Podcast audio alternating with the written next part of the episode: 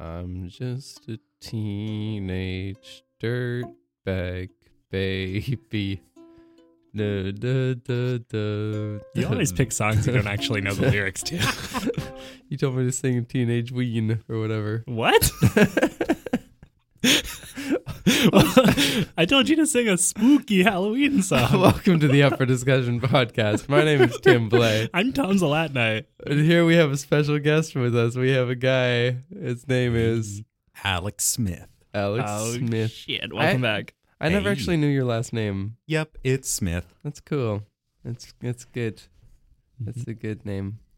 Guys, it's it's not the usual time that we're recording this podcast. We're recording it during the daytime, In the Early morning. the early morning of 1 p.m. 1 p.m. post meridian. That makes me sad and tired. What, is, what does PM stand for? Post meridian. Is it? Yeah, and anti meridian is AM, Oh. since noon is the meridian of the day. I thought it was just at morning and post morning. I don't know that that the eye roll like- that I just did or like- translated into podcast Or maybe town, all but morning. not in fact. Oh, Actually morning and probably not morning. uh, probably morning though. Let's be real. Ugh, oh, man. I'm a snoozy boy. This morning I was thinking about the word zebra Mhm. and Just how, over and over as you do. Yeah, and in, and how Zebra. in posher places they pronounce it zebra. Mm. And I wondered if anybody's ever named their daughter Debra. so that's my joke for the day. like Deborah. Deborah. Deborah. Isn't don't they actually pronounce zebra in like the places where there are zebras? Yes, they do. So it is much closer to the actual word that zebra is derived from. so we're just wrong. Yeah. Yes. Okay. That doesn't I mean, I guess that's posh, but it's it's also correct. Yeah. Also, is posh a word that posh people use? I feel like it's like uh, it's like a very specifically used by people who aren't posh to describe people who are. It's kind of like cool like that. Nobody who is cool is going to describe themselves as being cool. I'm cool. Mm. Exactly. Oh man. So Alex, what have you been thinking about? What are your thoughts? Tell me your deepest, darkest thoughts. Good lord. Um Maybe start with some happier thoughts. We we can get there. okay. Um as per usual in my life, I have been focusing a lot over the weekend on one, RuPaul's Drag Race, and two, on the illegitimacy of all Western states in light of the fall of the Eastern Roman Empire. Um, explain either one of those. Actually, that sounds good. Can you draw a correlation between the two? Yes, actually. I'm excited. This sounds like fun. This go for it. uh, may take a bit of a trip, but uh, I'll do what I can. So, first of all, RuPaul's Drag Race, uh, I have just recently gotten heavily, heavily into, uh, along with my partner Andres. It is, in our estimation, the greatest thing on television. All right. Is it still running? Oh, yes. Okay. We're only towards the end of season three now, but they're up to season eight. Nice. And they also have RuPaul's Drag Race All Stars, where they bring back people who placed pretty high in previous seasons to compete against each other. And yeah, it's a fun time all around. Production values are sort of all over the place, but it's uh, boys in dresses being fantastic. Sounds good. Yep. Um, so, to connect this to the Eastern Roman Empire in as few steps as humanly possible.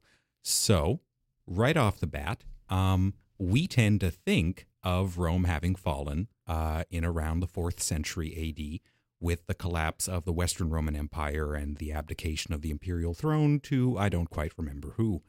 Um, and that this is a pivotal part of our historical narrative in the West. Right. Um, the idea that Rome has to fall so that we can then, in this fictitious period we like to call the Renaissance, pick back up the mantle of Rome and become conquerors of worlds and go off spreading culture left, right, and center because we have reinvented all the glory that was Rome. This is largely fictitious since the glory that was Rome never stopped being the glory that was Rome until 1467. Wow. Yeah. Uh, the Eastern Roman Empire stuck around for a long time and nearly made it to the discovery of the New World. In fact, it's quite possible they already knew about it in some degree, since um, the personal guards of emperors, the Varangian Guard, was largely composed of Russians and Scandinavians who formed the bulk of the people who were exploring the Americas in the 10th and 11th centuries. Ah, true. Yeah. um, so, in the 9th century, the greatest of all emperors of the Eastern Empire, Justinian, uh, reconquers Rome. In point of fact, Justinian gets the Eastern Empire to be bigger in some areas than it was in like what we classically think of as the Roman Empire. He pushes further into Spain than his predecessors did. He takes back all of Italy and well, most of Italy, and he loses it again pretty quickly. But to bring this to RuPaul's Drag Race quickly, his wife, Theodora, was what was known in uh, Eastern Roman or Byzantine society as an erotic pantomime. Pantomime. Yes. Hmm. Um, which is their sort of catch all term for dancer and prostitute and actress, Okay. since the um, medieval Romans really liked their burlesque shows I see. with a heavy focus on mime, because ain't nothing sexier than mime. It's true. That's what I always say. I'm into it. Mm-hmm. Mr. Mime. And uh, certainly what we know about the aesthetic of the time, I would strongly imagine that they kind of looked like drag queens. Hmm. Um, yeah. So that ties it to RuPaul, but not to what actually got me thinking about this in the first place. Basically, yeah. So to tell us tell us what your thoughts are about the the illegitimacy of Western states. Ah, excellent. So this is actually really funny because a friend of mine was like, "Oh yeah, you'll totally manage to talk about the Byzantines. Just give it like ten minutes." Well, we gave you we, we t- tore the door wide open. This is very true. Um, so basically, the Eastern Roman Empire spends nearly a millennium as this bulwark protecting Western Europe. right. Um, they continue to fight off the Persian Empire that was the continuous thorn in the side of the Roman Empire in its heyday, up until the fall of the Persian Empire to the early Caliphate. Hmm. Um, and then, as the armies of the Caliphate get their things together and start to march north, because, you know, they were given a dying order to bring the Romans to Islam, Hmm. which they set out for wholeheartedly. But they couldn't go the easy way through the heartlands of the empire in Anatolia because they were really important. A lot of important cities to early Christianity are there, like Antioch, and it's kind of the empire's breadbasket along with North Africa. So they go the long way around. Hmm. Like the entire reason Spain gets conquered by Muslims eventually is because they could not go the easy way directly into Europe and had to conquer their way through North Africa Oh, interesting. and then cross the Straits of Gibraltar okay. basically taking the path of least resistance since the North African provinces of the empire were generally less well protected. As you do when you want to get into Europe while playing Risk. Exactly. Whoa. Yeah. So um, that all happens, and the Eastern Romans are there just sort of being a legitimate continuation of antiquity and advancing that for a thousand years. This is a civilization where all the classic authors are never lost. Hmm. where literacy is never lost and there's near universal literacy from the middle class up.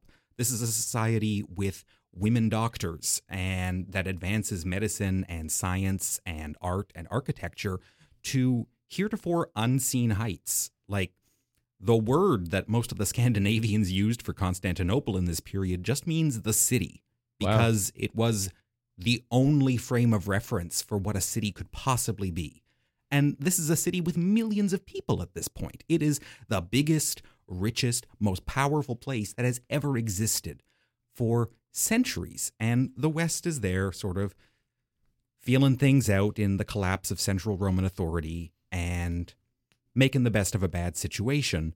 But over time, a lot of resentment starts to build up, Hmm. and they see the East less and less as a legitimate continuation of the Roman state and more as pretenders to it because they clearly in the West are the successors to Rome. Right. Um, so this sort of comes to a head with the Great Schism and with the launch of the Crusades, um, largely through poor communication with the Eastern Empire. Um, the First Crusade, for example, started after a simple request for a handful of mercenaries to come help them retake Antioch. They were Okay. not expecting 400,000 people to show up on the Bosphorus. Yikes. Yeah. It was a fun time all around. So they do their thing. They're advancing civilization. They are being insulted left and right. The term Romanian is invented by the Catholic Church, well, the Western Orthodox Church at that point, because they hadn't really splintered yet by the time they started calling them Romanians, just to not have to call them Romans. Okay. Because they were like, yeah, you're not really Roman enough to be called this. Interesting. You're not Roman enough for the Rome Club. Exactly. Hmm, we are the Roman Catholic Church. Mhm. You're not. So this goes on and this goes on, and they hold the line.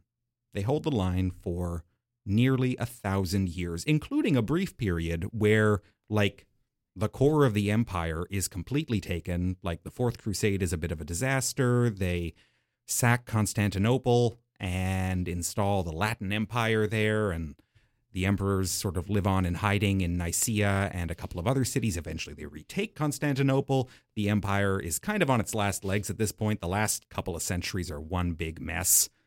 But ultimately, they still have a certain legitimacy. Like the papacy invented the Holy Roman Empire just to reward Charlemagne, largely on a technicality, since the seat of Constantinople was being occupied by the Empress Irene, I want to say. I will let you say that. Excellent. Um, who was the first female to hold the office, and so the pape, the pape, the pope, the Pape. was like, "Oh no, Pape this is illegitimate. Clearly, the throne is vacant. So Charlemagne, you can be emperor." And then Irene Ah. was like, "Good God, man, what did you just do? First of all, you are one among five. You are not even first among equals. Why did you think you could do that? Mm. But I will let that slide. The idea of there being two emperors again for the first time in like 800 years is horrifying. So, Charlemagne, please marry me. Like, oh, that's a doorbell. I'll get Oh, that um, while you continue the story. Thank you. And they try, and their respective courts are against it because the Western bias against the Eastern, basically civilization at this point, is pretty high. And in the East, they're like, why would you want to marry this uncultured barbarian? He can't Ah. even sign his own name. you wrote a letter of proposal to him. He had someone else write a proposal back and then signed his name through a stencil. All right. Um, but yeah, that all goes down. I'm trying to make as much sense as possible here. I think I have a fever, so I'm uh, trying to keep thoughts coherent. You're doing a pretty good job. Excellent. So we arrive at the dying days of the empire. And so right now, medieval Europe is still basically being medieval Europe. And the Eastern Empire has spent the last, I want to say, 50, 60 years asking everybody, like more than two emperors have gone on fundraising campaigns all over the West, trying desperately to find support and tr- find money. The This is like this is like 1300 something yes, like this is the 1300s All right. and the early 1400s. And so they're nearly bankrupt, as is frequently the case. The imperial army is on its last legs, and Othman, oh, excellent. That is quite a sight. It would be nice if we had cameras rolling right now. Tom has just walked in with the successor to the cardinal bird mask. It's a really small pigeon mask. It's a yeah, it's a bit odd. I'm not sure what your uh, where does this come from? Uh, that's what was at the door just now. I see. excellent. It's the successor to the Holy Roman Empire. To, um, no, no, no. Um, Oh, I, Off- I was talking about the pigeon. I don't know what you're oh, talking about. yes, of course. the Um, pigeon is the successor to the Holy Roman Empire, long since dead at Napoleon's hands, Yes. which is also kind of fantastic. That a Roman Empire, no matter how dubious and non Roman it was, managed to survive into the 18th century. hmm Um, back on point. Othman has managed to, you know, bring together all of the various, various, various Turkish tribes into basically the start of what's going to be the Ottoman Empire. They have conquered most of Anatolia at this point, and the extent of the empire is basically just the greater Constantinople area and a couple of cities in southern Greece. Can you describe for me what Anatolia consists of? Anatolia is like the area we think of as Turkey today on the eastern side of the Bosphorus. Right. Okay. Basically, classical Asia Minor. All right. Um, there were air quotes there. So, Wait, what? Back then? Yeah, yes, back in the exactly. There were air quotes back then. Oh, I thought you said airports. no. There were airports in sense. Anatolia. yes, not in fact. So, It's my other band. um they come and the final push is finally falling on Constantinople. And the emperor, the last emperor, Michael Pelagos XIII, sends out one last desperate cry for help. All he receives are, and I may be getting this number wrong, but it is a pitifully small number, 80 Genoese mercenaries. Wow. Nobody else in all of Europe shows up, and they're they're pleading with them. They have spent a thousand years protecting them while Western Europe tried to get its act together, Yeah. and they've been whittled away at and whittled away at and whittled away at until all that's left is the living heart of the empire itself, the city, Constantinople. And nobody's willing to come help them except 80 Genoese mercenaries. And so they're there the night before the final push on Constantinople and praying in the Hagia Sophia. And for one night, one night where it really seems like the world is about to end because Rome is about to end. Rome, that has lived for 2,000 years, is on its dying breath. And it doesn't matter if you're Orthodox or Catholic for this night. Everybody is praying together because everybody doesn't know what the future is going to hold. The status quo of the entire world is about to turn over. And dawn rises on the Bosphorus, and the Ottomans, with the first siege cannons in history that have ripped apart the walls that have protected the city all this time, make their march. Michael Pelagos XIII charges into battle, and his body is never found. And very quickly, it becomes clear that the day is lost, that Rome will die this day. And so the order is given to retreat. And everybody, everybody in the city who can, who hasn't evacuated already, runs out with everything that they can grab all of their libraries, all of these great works of literature and theology and philosophy and history and medicine and architecture they take with them. What we think of as the Renaissance, for the large part, is really an immigration crisis Western Europe faced when all of like the former citizens of the Roman Empire, like what we would think of today as Greeks, fled into Italy and Germany and other nearby countries, carrying with them their libraries from a society that never lost the classics. And we have the audacity to call ourselves the successors of Rome when all we have done is stolen from the dying hands of its corpse um all of their knowledge and all of their successes.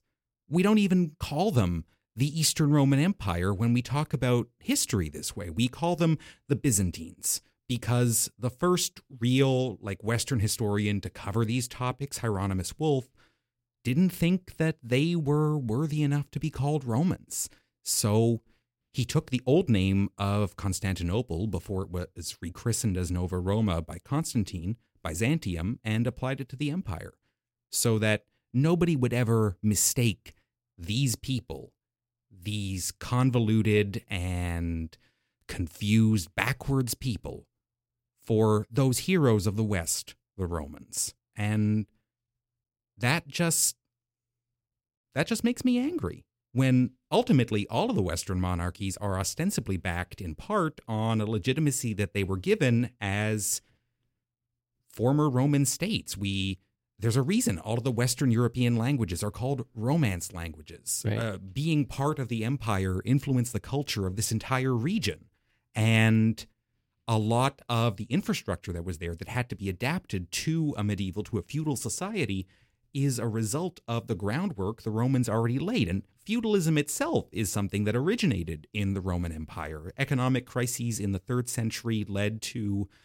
basically the institution of proto feudalism when people became landlocked and trade locked, wherein if your father did something, then you would also do that same thing. And a lot of the economic structures of feudalism aren't even a Western invention in that way. They are they predate the Middle Ages and are themselves Roman products. Hmm. And when everything about your culture, when everything about your history has to do with Rome in this palpable way, the idea that you can take credit for it when not only did you ignore them, not only did you take shelter behind them, but you had the gall to stab them in the back many, many times. Hmm. I just, when I realized that, when I first started to learn about the Eastern Empire, it completely changed the the narrative of history for me.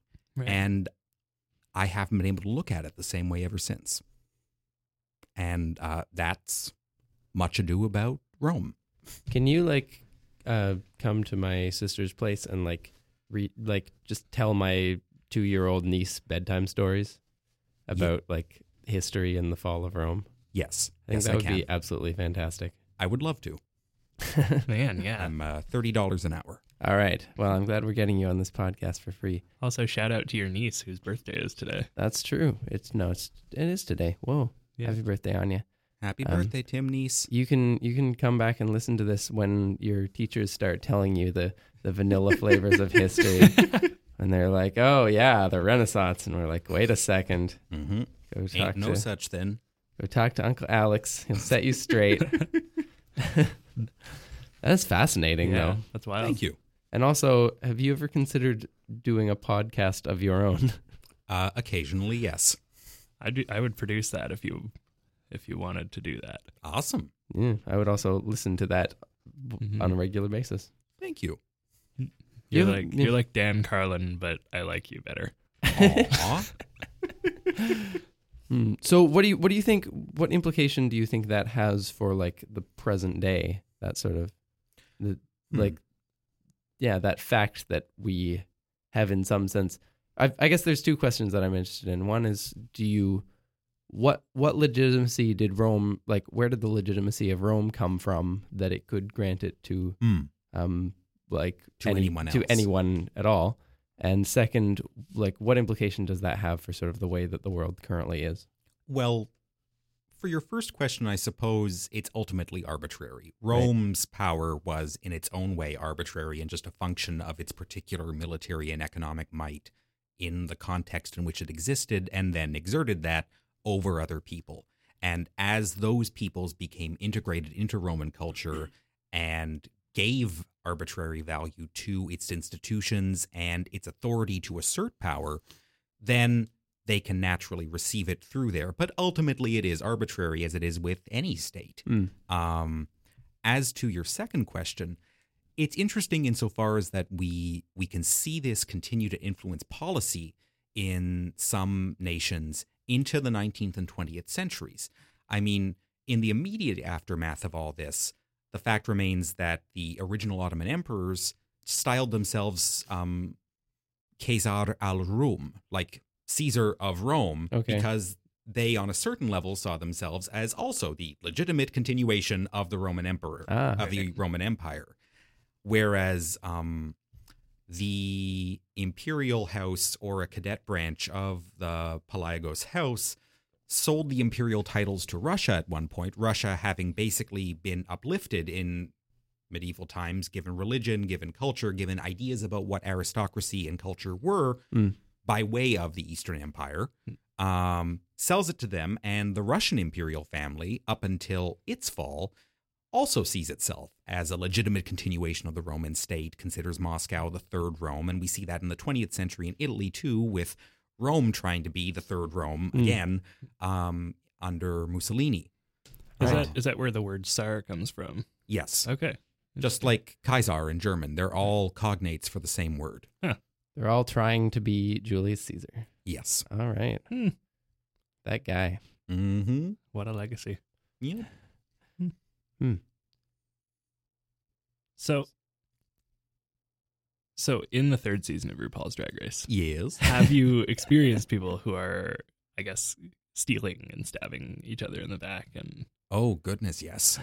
Um, all the time. It's kind of one of the high points and why um they air as a companion piece to each episode RuPaul's Drag Race Untucked, which is um, 20 minute episodes that take place during the judgment process for each episode, like when they're deciding who was the winner of that week's challenge and who's going to be eliminated, or Right. rather, which two are going to have to lip sync for their lives to determine who is going to be eliminated. Naturally. Yes. That, sh- that should Um, have been a, a form of like capital punishment or like or at least like witch determination in the Middle Ages. Absolutely. Lip sync for your life. Would be great. um, in which you know we at that point all of the contestants go backstage to the Interior Illusions Lounge, sponsored by Absolut Vodka. Um, and I believe you have, they you've been watching a lot of this TV show. Yes, I have. And basically backbite for 20 minutes. Um, there is a lot of really, really questionable behavior and just people being dicks to each other. Mm. Um, some of them are really nice. Some of them are not particularly catty unless when it's warranted, but a couple of them have definitely gone out of their way to uh, stab other people in the back. I'm looking at you, Shangela. Oh god, is Shangela the one with the corn? Yes, Shangela is the one with the corn. He was telling me about this the other day. There's this one drag queen who has, for reasons unbeknownst to us, entirely branded herself with corn. Okay. Yeah. Branded in what sense? Well, insofar as that she has tried to incorporate corn into her looks, at least on the show. I don't know about her career after Drag Race. All right. Um, with corn. Um, in fact, in between seasons two and three, since spoilers, she gets brought back for season three, right. she had the time to go get these, you know, t-shirts printed with sort of her catchphrase, hallelujah, um, with a corn exclamation point. Uh, okay. Um, she was eliminated in the first episode of season two, and the most memorable part about it was her attempt to wear what she, I believe, calls a cornsage, which is a corn corsage. Um, That seems like it- it's a very odd. I guess that's it's sort of that that branding mentality of like brand yourself with something universal, Mhm. and then every time someone thinks of corn, they will think of you. Is that the, sort of the concept? I suppose so. And uh, part of it was a consequence of that particular challenge. Like they had to make dresses out of curtains, and the curtains she ended up with happened to be a color that would be complemented by like the look of dried corn. All right. Yep. Sure. Yeah, you need a hook. Why not? Hmm. Do you when when you watch these sort of shows, do you like can you sort of see the like the the the social gaming that's going on within them? Like, and are are you are you someone who can so, sort of envision like all these all these steps that people are climbing over each other? Often, yeah. Um, admittedly, I don't usually go in for reality shows. This is a big exception for me, but it's just too much fun not to watch. I mean, Hmm. Andres and I are both horrified by the degree to which we have opinions about this. um, we we cannot watch it without, you know, uh, calling out poor choices in their dresses and applauding good choices in their dresses, or like really getting invested in a good lip sync or a good performance, and generally caring about certain people winning and caring about certain people getting their asses kicked as soon as humanly possible.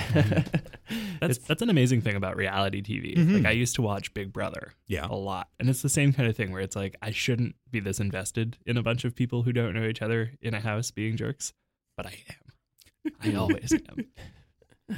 Well, did I, I? I'm not sure if I've told this story on the show, but the, I when like one of the people who was on uh, the finale of Canada's Smartest Person with me, um, Alex.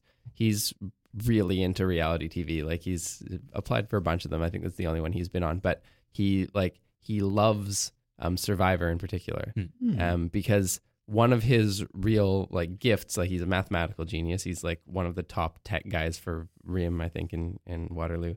Um, but he started out kind of in the like doing like computer science and kind of a low level job, Mhm. and he saw in in the business world just he he he's got a really like a gift for like social sense. He could Yeah. see when he went to business meetings like all these dynamics playing out Mhm. and sort of exactly what he needed to do to to like climb up the ladder, Yeah. which is something that I would totally I would have no idea, right? Mm. um, but he can just see it, and that's also why he loves Survivor because where everybody else sees, you know, just heroes and villains and this sort of like, you know, they form opinions on who they want to who they want to get off and who they want to keep on Mhm. he can see, especially in the villains, this really complex strategy of of you know sticking around and and like saying exactly what they need to say to every Mhm, person. And to right. him, it's absolutely fascinating.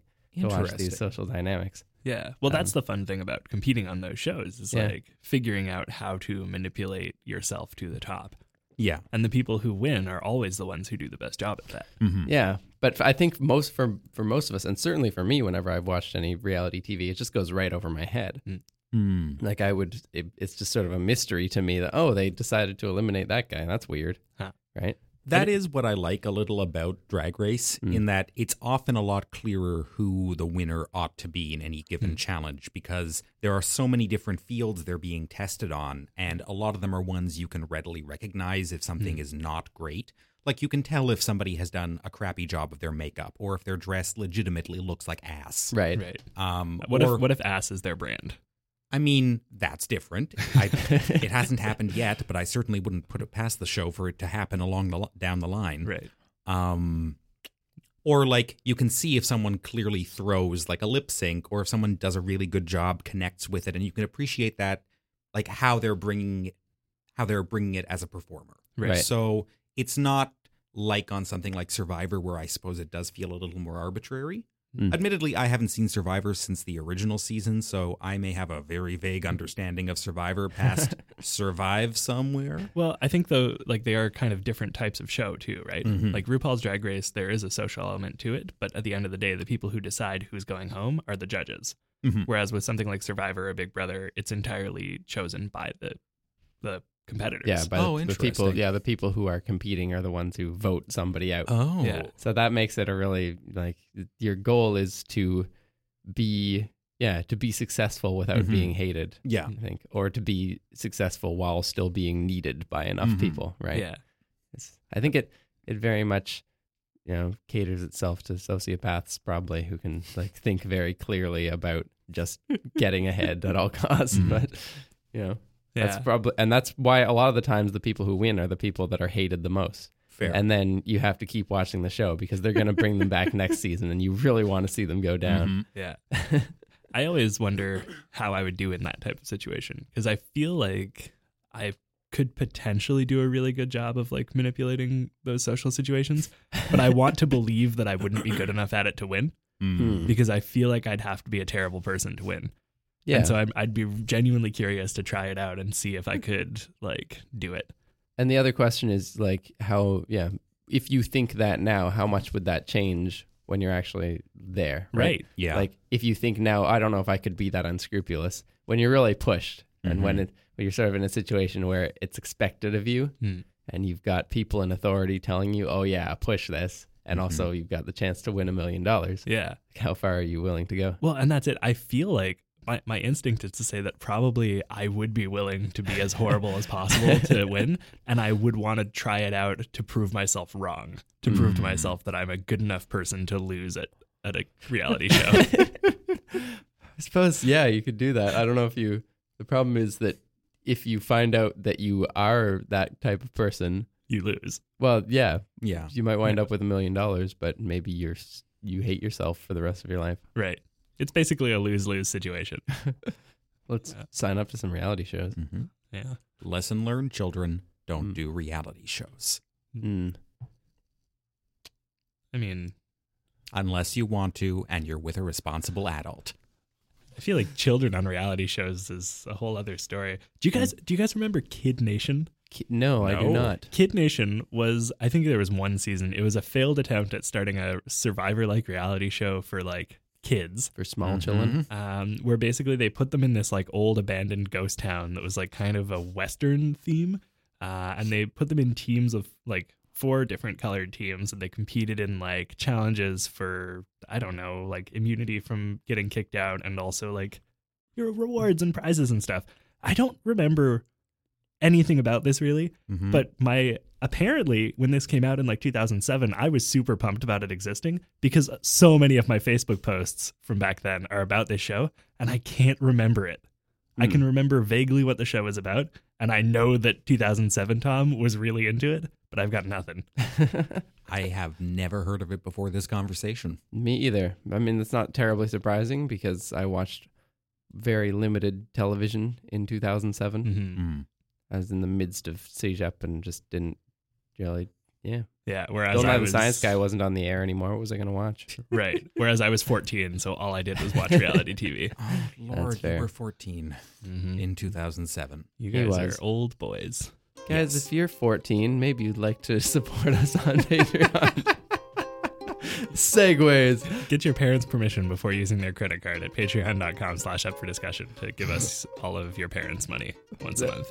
That would be great. Yeah.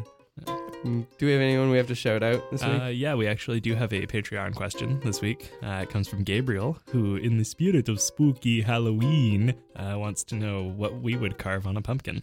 Mm. There was a very good drum, uh, Trumpkin I saw going around A Facebook. Drumpkin? A Trumpkin. It was. Uh, it had a lot of the innards piled on top.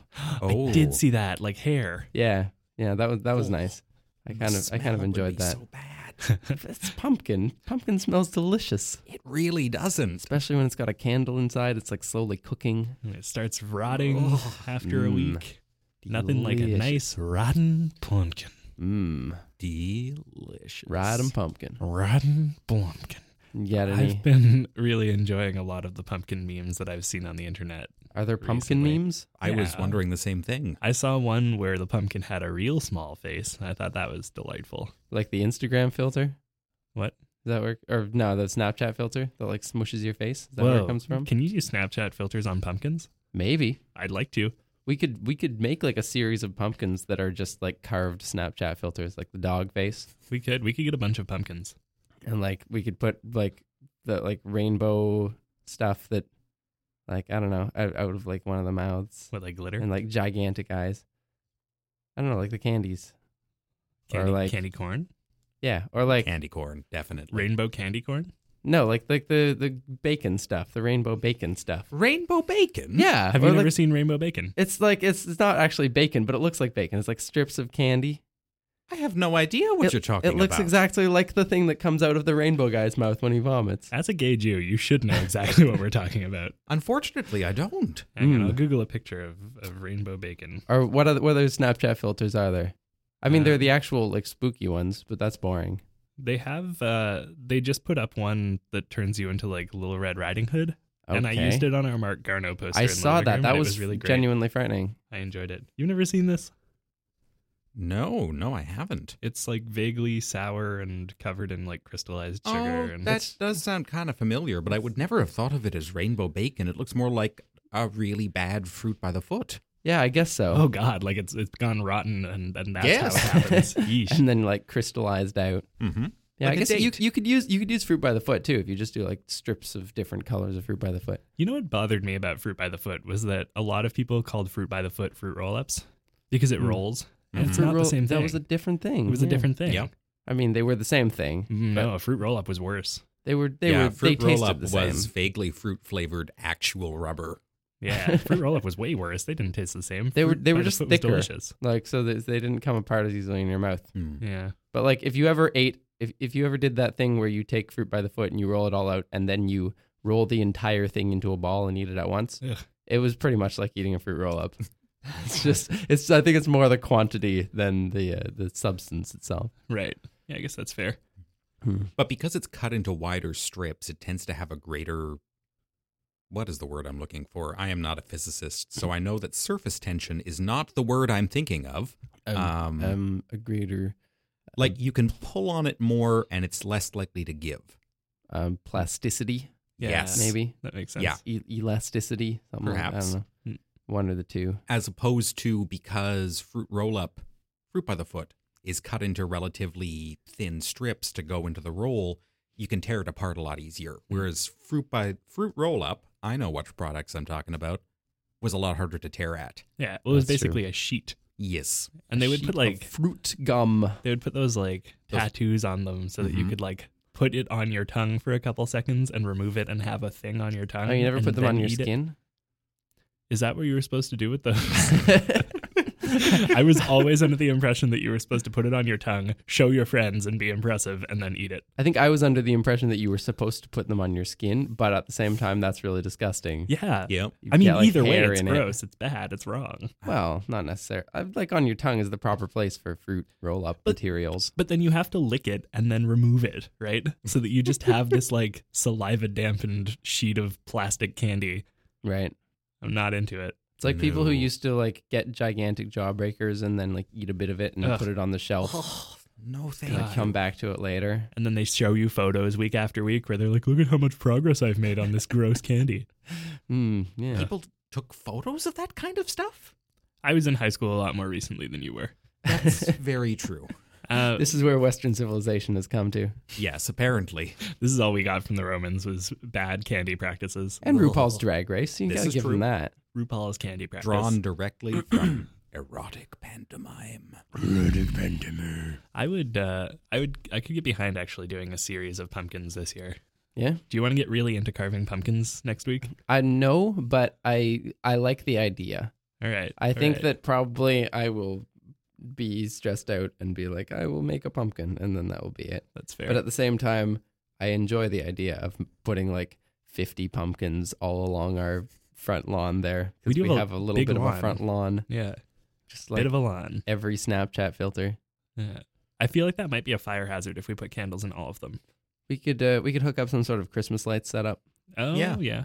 Run run Christmas lights through them. We Mhm. could Yeah. incorporate the Christmas lights into the design. Yeah. What if our pumpkins were reindeer? Mm. What if we had uh, Santa pumpkin, seven small reindeer pumpkins? seven Snow White and the seven small reindeer pumpkins. Yeah, wait, how many reindeer does Santa Claus have? There's definitely eight and nine if you count Rudolph, Mhm. and ten if you count Olive. Drew Barrymore is not a reindeer, Tim. That was a good movie. Someone the other day, someone didn't know what I was talking about when I That was on the mentioned that movie. podcast. I think Was it on we the podcast? about Olive. Oh, Yeah, the the other reindeer. reindeer. It c- I could be wrong. I don't know. It might have been. Mm, That was a good movie. sure. So I have a question about modern civil, or sort of your take on modern Western civilization. Certainly. now. But you have Um, to answer it in the form of a pumpkin. You don't have to answer it in the form of a pumpkin. I'm going to not yes and that statement. um, I've I've been I've been noticing like there's or pe- people talk about sort of this new isolationism that's happening in the West now, Mm. where sort of there's this this rise once again of the feeling that there is very much a Western civilization that needs protecting from the the foreigners, the whatever, right? Yeah. Um, you know whether it's the the, the Trump stuff or the Mhm. UKIP stuff or the you know this. Uh, Well, a general Yeah. trend toward Yeah. towards fascism all across Europe. but but the way but the way it's sold is more that like this is this is Western civilization. These are Western civilization's values, and those who don't share these values should not come in with their own civilization and sort of wreck. Yes. right? Um, so it it was interesting to me to hear you talk about sort of the the, I guess I would call it the Byzantine Empire, but the the the the, the still actual Roman Empire, Yeah. um, being that sort of bulwark that in some sense did um, protect the West from Yeah. others. Right. So, what do you like? Having sort of studied that, what do you think of this this new trend to sort of erect new bulwarks, Mm. physical or non-physical? Well, um, in the form of a pumpkin. Alex. Lots of pumpkins. We will build a wall of pumpkins. yes, we will. Um, in some ways, I think that this is a result of general economic trends that as the market has turned down in the last decade or so, um, since 2008, really. And we see this all throughout history. When times get tougher, people get more protected Right. and more protective of themselves and those people they care about. So, ideologies like nationalism and ultranationalism, ideologies like fascism and xenophobia in general are relatively natural responses in the human animal in the face of relative hardship. That as animals, we default to this idea of protect ourselves at the expense of all others. Mm. And as a society, we extend that beyond the self to our kin group and we draw a line at what actually constitutes that kin group, whether it's your family, whether it's a nation, whether it's your brothers in religion. But all of them sort of share that same distinction that there is an other and that that other regardless of its form should not be let in because right now we cannot quite manage ourselves and so we need to look after number one Right. whether that is legitimate or not um, i do not generally think it's legitimate Mhm. uh, is a different question altogether but certainly there is a, a historical backing for people behaving and responding these ways um, like we're seeing today. The only difference is that we live in a much more globalized world where we can be aware of these changes and these trends in ways we never could have been even 10 or 20 years ago. And this has created a certain cynical atmosphere, I think, in that as people become more aware of it, people feel more and more desperate because of it. And as the people who are opposed to these trends begin to feel desperate, it galvanizes those Mhm. same nationalists, those same xenophobic people, those same people who are ultimately, in their own minds, performing an act of good in that they are trying to look out for the well being of their country, their people, their whatever. Um, to do exactly that, to try even harder. Um, it becomes. There's a word that I can't remember right now that would go perfectly in this sentence. Each side eggs each other on, and it becomes a kind of arms race. Mm. Um, certainly today, where we can communicate so much faster, where we can share our opinions about things so much faster, and where public response and public opinion can form in a split second to any given issue and immediately galvanizes both sides against each other further and further, widening that gulf that doesn't necessarily need to be there. Those are my thoughts, I Hmm. suppose, on this subject. Did you do you think that a similar thing was happening sort of in, in medieval Europe when they, they got into this sort of let's go out and reconquer everything and protect ourselves from the, Absolutely. the encroaching you know caliphate or whatever it was. Absolutely. Um, and we see that in the entire culture of the Reconquista all over Iberia and in the national identities of Spain and Portugal and Navarre.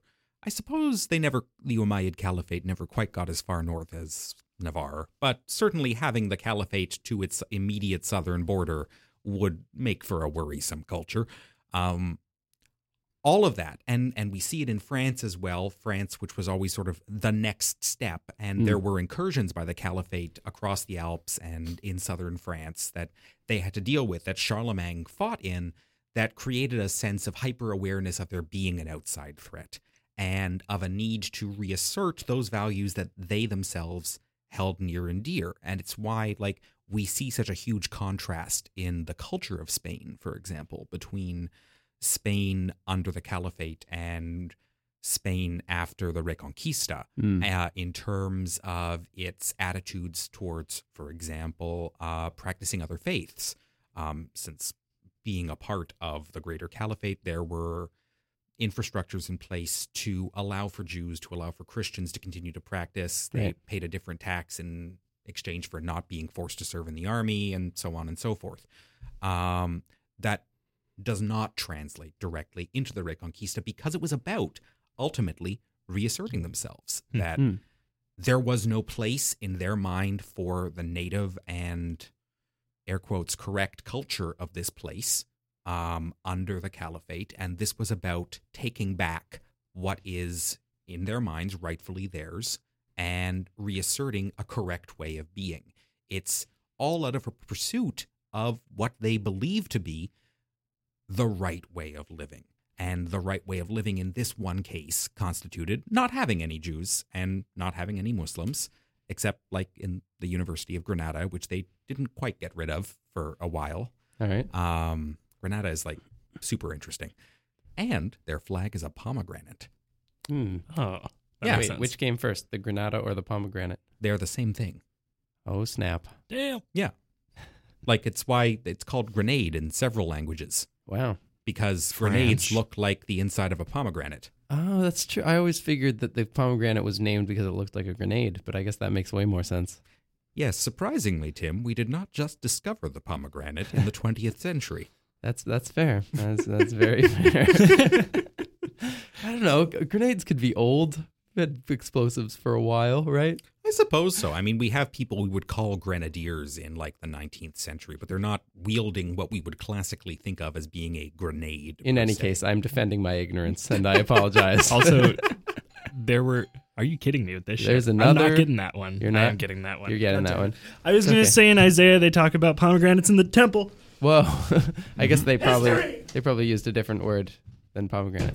yes. Um, so, do you think of, um, do you do you think that history has has a sense of progress to it? Like ultimately, do you think, or do you do you subscribe to more of like a circular understanding of of like you know history constantly repeating itself? I think that's hard to say. Um, in certain areas, certainly, we can see um, a linear progression. And even if that occasionally involves several steps backwards, Hmm. like um, when we're a messy at- random walk. Yeah. Yeah. Um, in many ways, similar to evolution in general. I Mm. mean, when we look at, say, um, the Greeks of the second century AD, who can produce things like the Antikythera mechanism, like a legitimate analog computer that can track the motions of any given celestial body they were aware of in relation to each other for any given date All right. ever Wow. yeah, it's a very, very exciting piece of technology. And, you know, that was produced during the Roman Empire. Um, the island of Rhodes was really big on tourist trappy clockwork contraptions, um, like all around the turn of the turn into the Common Era. Um, the Greeks are manufacturing, you know, sort of the first gears and the first sort of clockwork devices to just be fun little signs that when the wind blows into them, they'll sing the direction at you. As soon as we get technology, we make iPhones. Pretty much. All right. And then, you know, we don't do clockwork again in any real way for like between eight and 1100 years. Wow. Yeah. Um, so there are times where we'll have a big gap like that.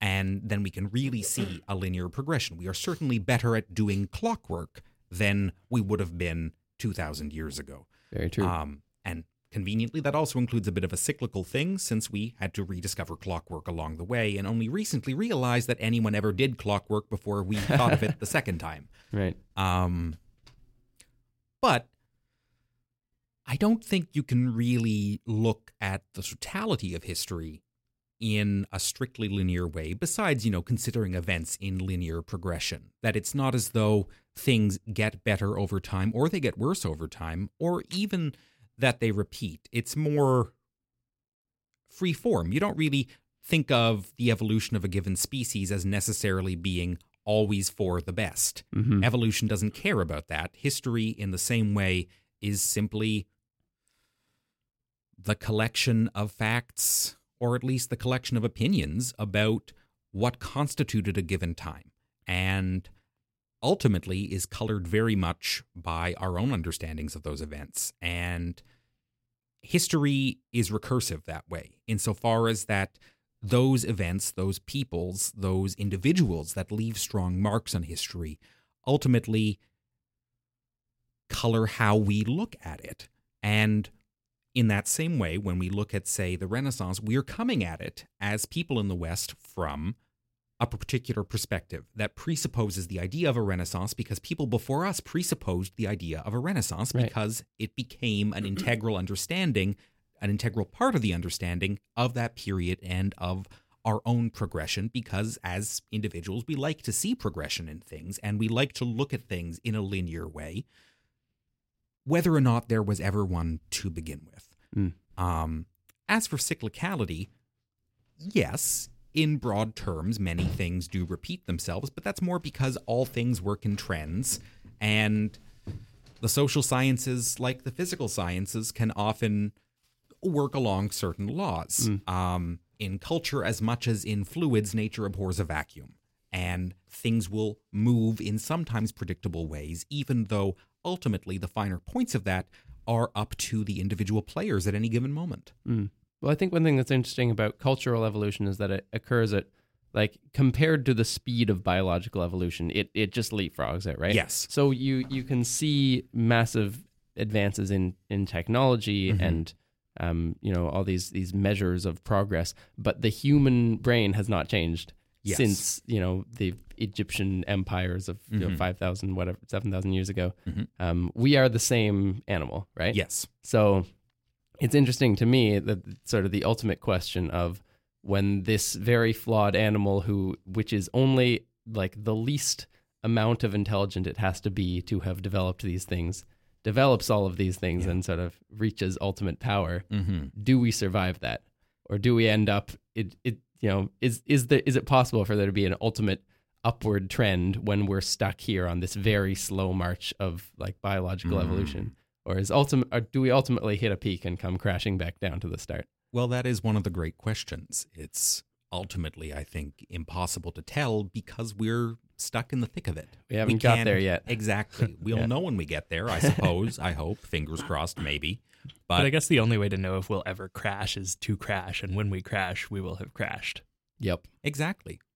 And I think a lot of us carry that with us in our daily lives. We do what we can not to fail because we can't conceive of failure any more than we can conceive of death.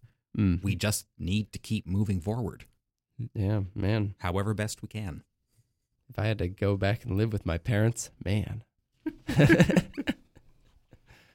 that's my that's my failure on my in my own stupid little head Oh, I thought you were saying that's the closest thing you can conceive of to death. to death I was like, that's harsh. Your I'm parents sorry, are mom and dad. Uh, Oh man. Well. Well, so who's at the door? it was our upstairs neighbor. Oh, Yeah. She wanted to say hi and meet us finally. that's good. Well, she Yeah. met Oh. you. Yeah. Hello, upstairs neighbor. I presume you can still hear us through the ceiling. So I think hi. she's she's out now. All right, cool.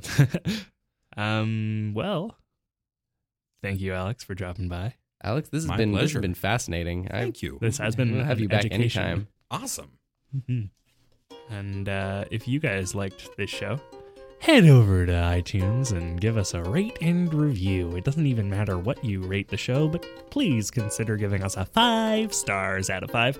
If you are so inclined, please head to patreon.com slash up for discussion and pledge to give us a little bit of money. And everything helps. Uh, you can follow us on Twitter at Download Talking, at Tom's Latin at Agatella Science. Alex is not on Twitter and does not want you to find him, so don't Please don't. he's dancing real good. Uh, and check out um, check out RuPaul's Drag Race. If you Please haven't, do. so that you'll understand what we were talking about a little bit on the show. If you're in Rome, Do as the Romans do. lie and steal and stab each other in the back. Always. I need to pee. Bye. Two weeks in a row with the peeing. Bad timing. Tom, how's your bladder doing? It needs to